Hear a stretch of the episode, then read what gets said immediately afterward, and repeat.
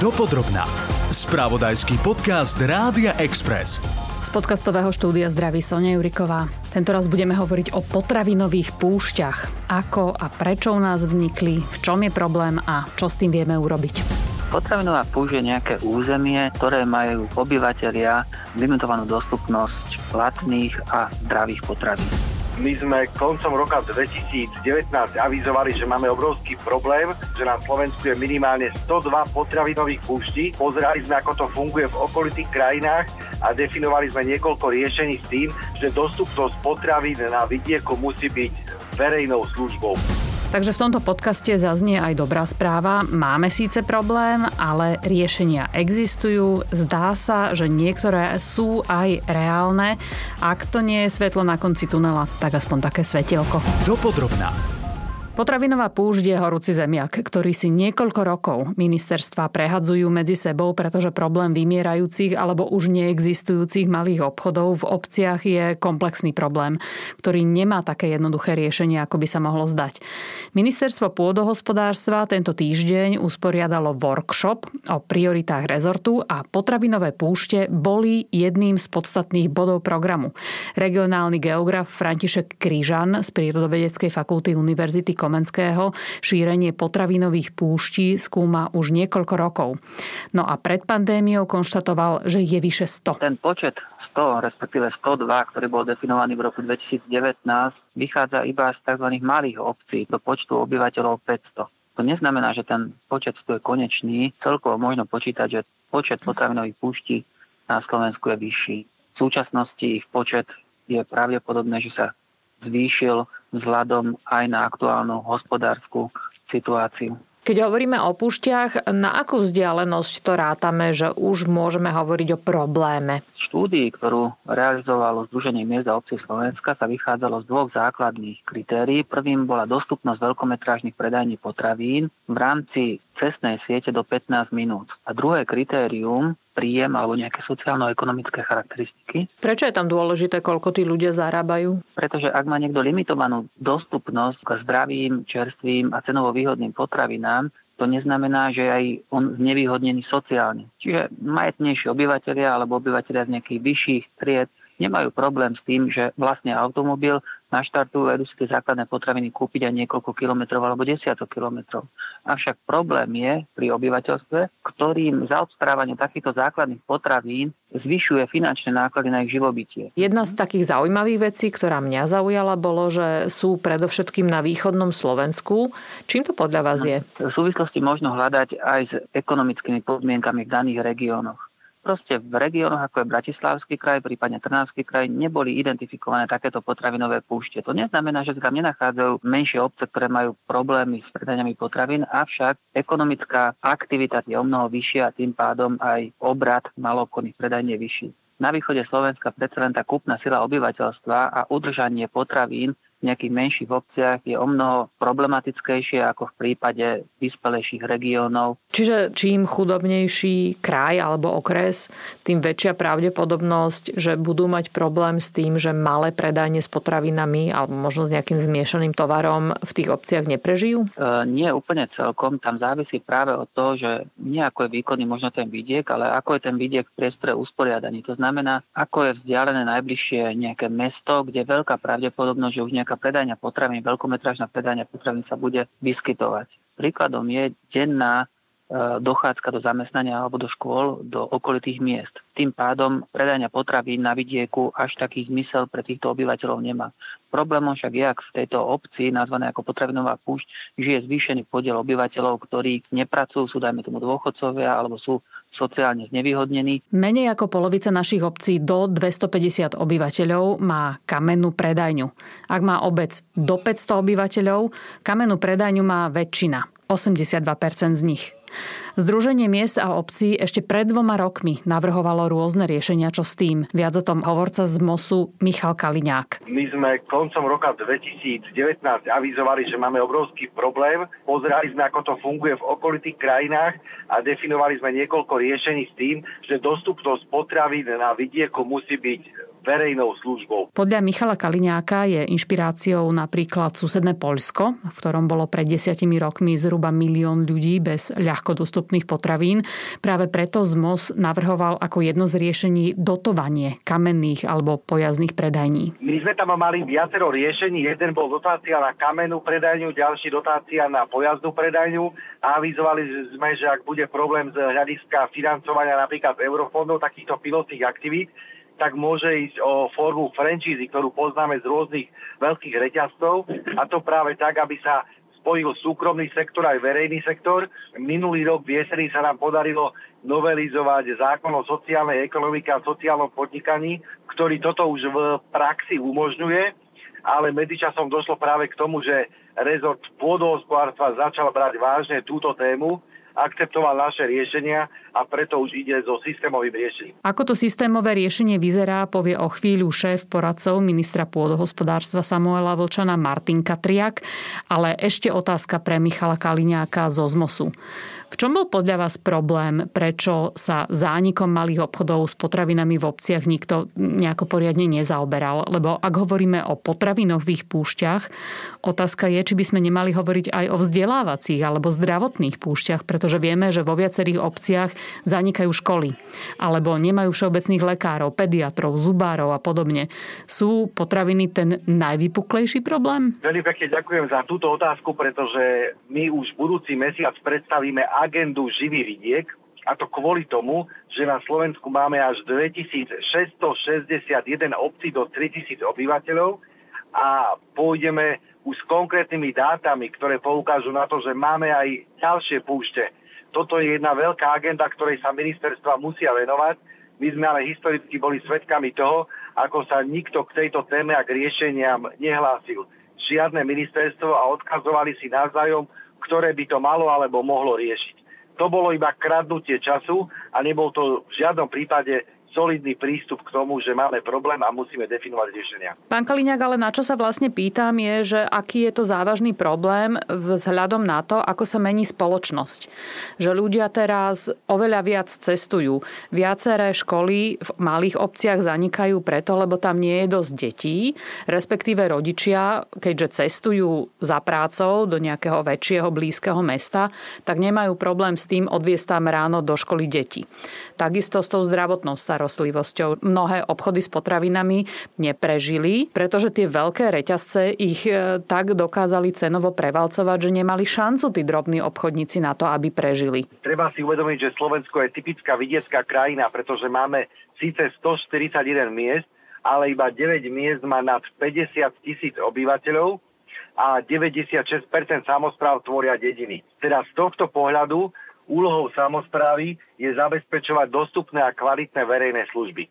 Uvedomujeme si, že všetci všetko nemôžeme mať aj práve preto sme v oblasti riešenia potravinových púští pripúšťali práve možnosť mobilných pojazdných predajní.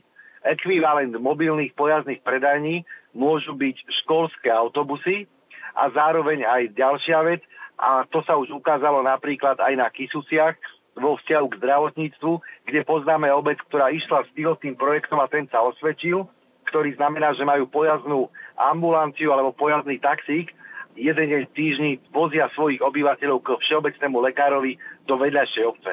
Práve na základe toho dokážeme reflektovať na to, akým spôsobom sa mení vidiek a akým spôsobom by sme aj na vidieku mali garantovať určitom rozmedzi dostupné verejné služby. Združenie miesta obcí malo viacero nápadov, ako zmenšovať počet potravinových púští. Čo ako riešenie napadá vám?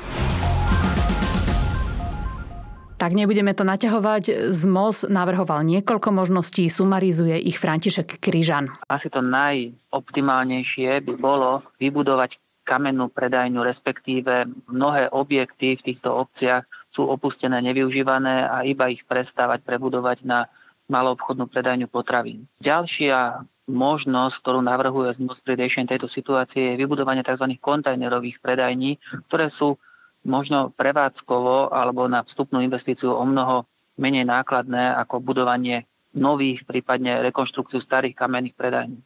No a tým tretím, tým najvýznamnejších riešení je ambulantný predaj, to znamená, maloobchodní predajcovia by na pravidelnej báze chodili do obce predávať potraviny ako také. Každý z týchto nápadov ale má slabinu. Postaviť obchod alebo prebudovať nevyužitú budovu, na to treba nemálo peňazí.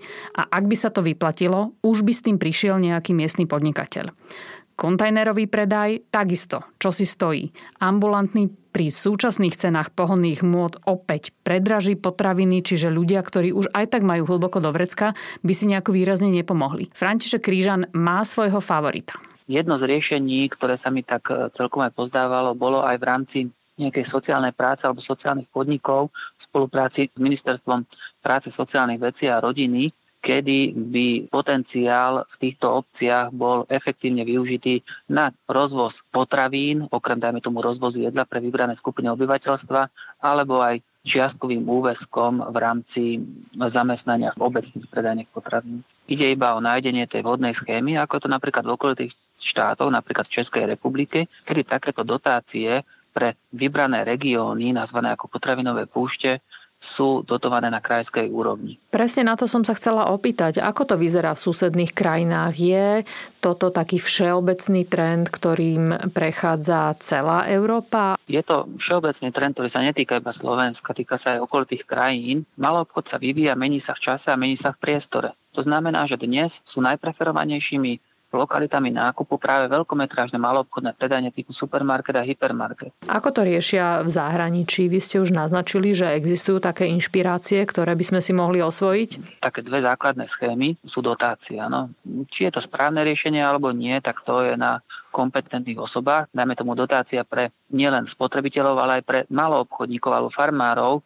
A druhá možnosť je tzv. ambulantný predaj. Ten je často využívaný napríklad aj v Polsku. Tu je však potrebné si uvedomiť isté špecifika slovenských spotrebiteľov. Prečo? V čom sme iní? Napríklad porovnaní s rakúskym spotrebiteľom tie preferencie na cenu, respektíve kvalitu, respektíve krajinu pôvodu. Slovenský spotrebiteľ nemá prioritu práve krajinu pôvodu alebo výživné hodnoty, zdravosť, prípadne čerstvosť tých potravín. Často je tým prvoradým faktorom, ktorý rozhoduje o kúpe výrobku práve cena. Čiže vyberieme si hociaké zahraničné, možno aj menej kvalitné potraviny, hlavne, že je to lacné? Áno, Slováci nie sú až takí lokál patrioti v zmysle mm, nákupu slovenských potravín, ako je to často deklarované v nejakých prieskumoch, ale naozaj prvoradou často zostáva práve cena na úkor kvality, prípadne krajiny pôvodu. Ono sa to často vysvetľuje tým, že u nás menej ľudia zarábajú, ale zasa povedzme si, tie rozdiely s Poliakmi alebo s Čechmi nie sú až také obrovské. Čiže čím to je, že nám je jedno, čo jeme, hlavne nech je to lacné? No, toto už je skôr otázka na sociológov ako na geografov, uh-huh. ale tuto možno ešte takú jednu poznámku k tomu, že to, čo my lacno kúpime, to neznamená, že ten polnohospodár, ktorý nám to lacno predá, dajme tomu z Polska alebo z Grécka, nejaké to ovocie, neznamená, že on ho tak lacno vyprodukoval, ale v rámci dotácií, ktoré on získa, môžu kompenzovať práve ten ušlý zisk a tým pádom to môže predať za lacnejšie. Jedno z možností, ako riešiť problematiku potravinových púští na úrovni rozhodovania je práve spolupráca jednotlivých ministerstiev. Zdá sa, že rezor, ktorý má rozvoj vidieka v názve, sa postará o oživenie v tomto smere. Takto aspoň tvrdí bývalý prezident Zväzu obchodu a súčasný predseda zboru poradcov ministra Samuela Vlčana Martin Katriak. Rezort ministerstva a pôdohospodárstva to pochopil ako spoločenskú zodpovednosť. Sám to prirodzene nemôže urobiť, dá sa to urobiť v spolupráci so spolupracujúcimi ministerstvami a s MOSom. Čiže situácia je taká, že sa bude rokovať. Máme podporu, sme rodina pána Kolára, pána Karahutu. Pán Karahuta je predseda výboru Národnej rady polnospodárstvo.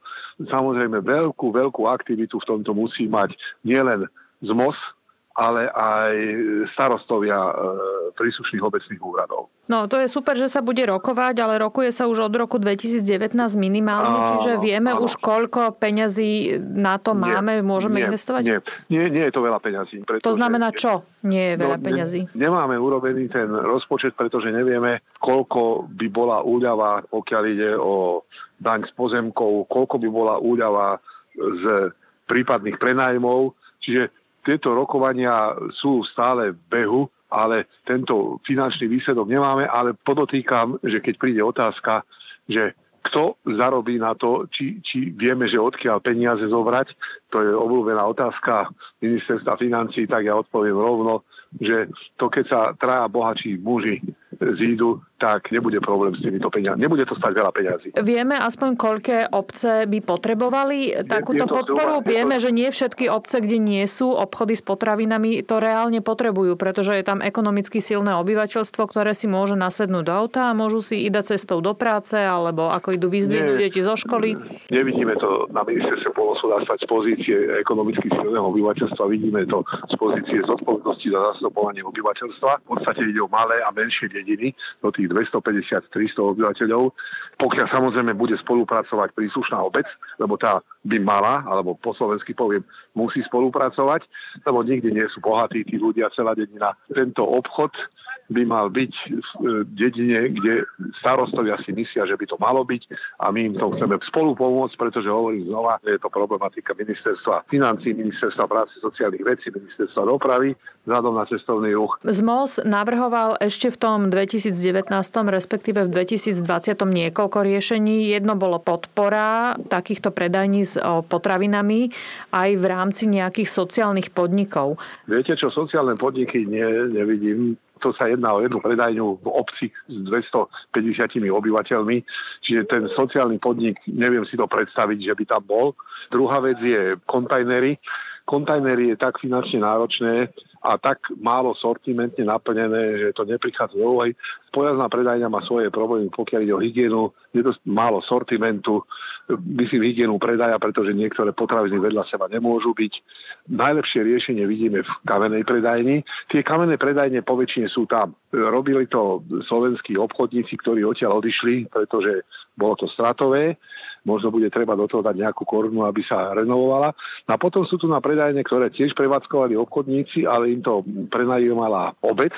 Čiže ja favorizujem, ale samozrejme o tom treba rokovať, kamennú predajňu. Mhm, ale kamenná predajňa skrachovala z nejakého dôvodu. Čiže ako zabezpečíme, aby teraz prežila? Kame, kamenná predajňa neskrachovala. Skrachovalo podnikanie v nej a síce z toho dôvodu, že boli vyššie náklady ako pri veľkých predajniach, ktoré majú, ja neviem, 250 obyvateľov, je obrad zhruba okolo 8, možno 10 tisíc eur, ktorý nestačil na to, aby sa prikryli všetky náklady, ktoré boli s touto činnosťou spojené, čiže budova zostala, len nie je využívaná.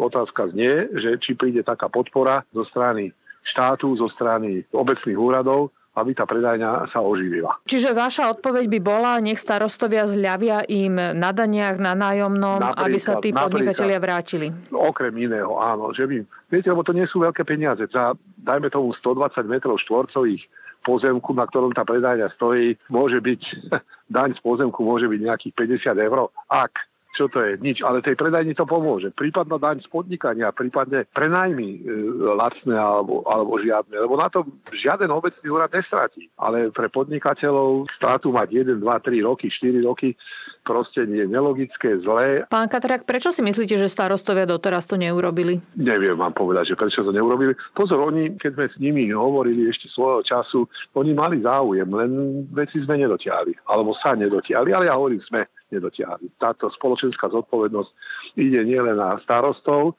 ale ide aj na predchádzajúce a terajšie a nasledujúce vedenie. Tam by mali byť podľa môjho názoru, nech sa na mňa nehnevajú, mali by byť starostovia aktívnejší.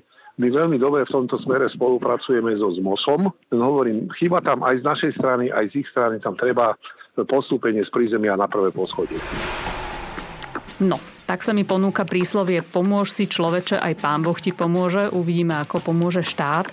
Dostupnosťou nielen obchodov s potravinami, ale aj základnými službami, vzdelávania a zdravotnej starostlivosti na vidieku sa budeme samozrejme naďalej zaoberať. K téme sa ešte určite vrátime.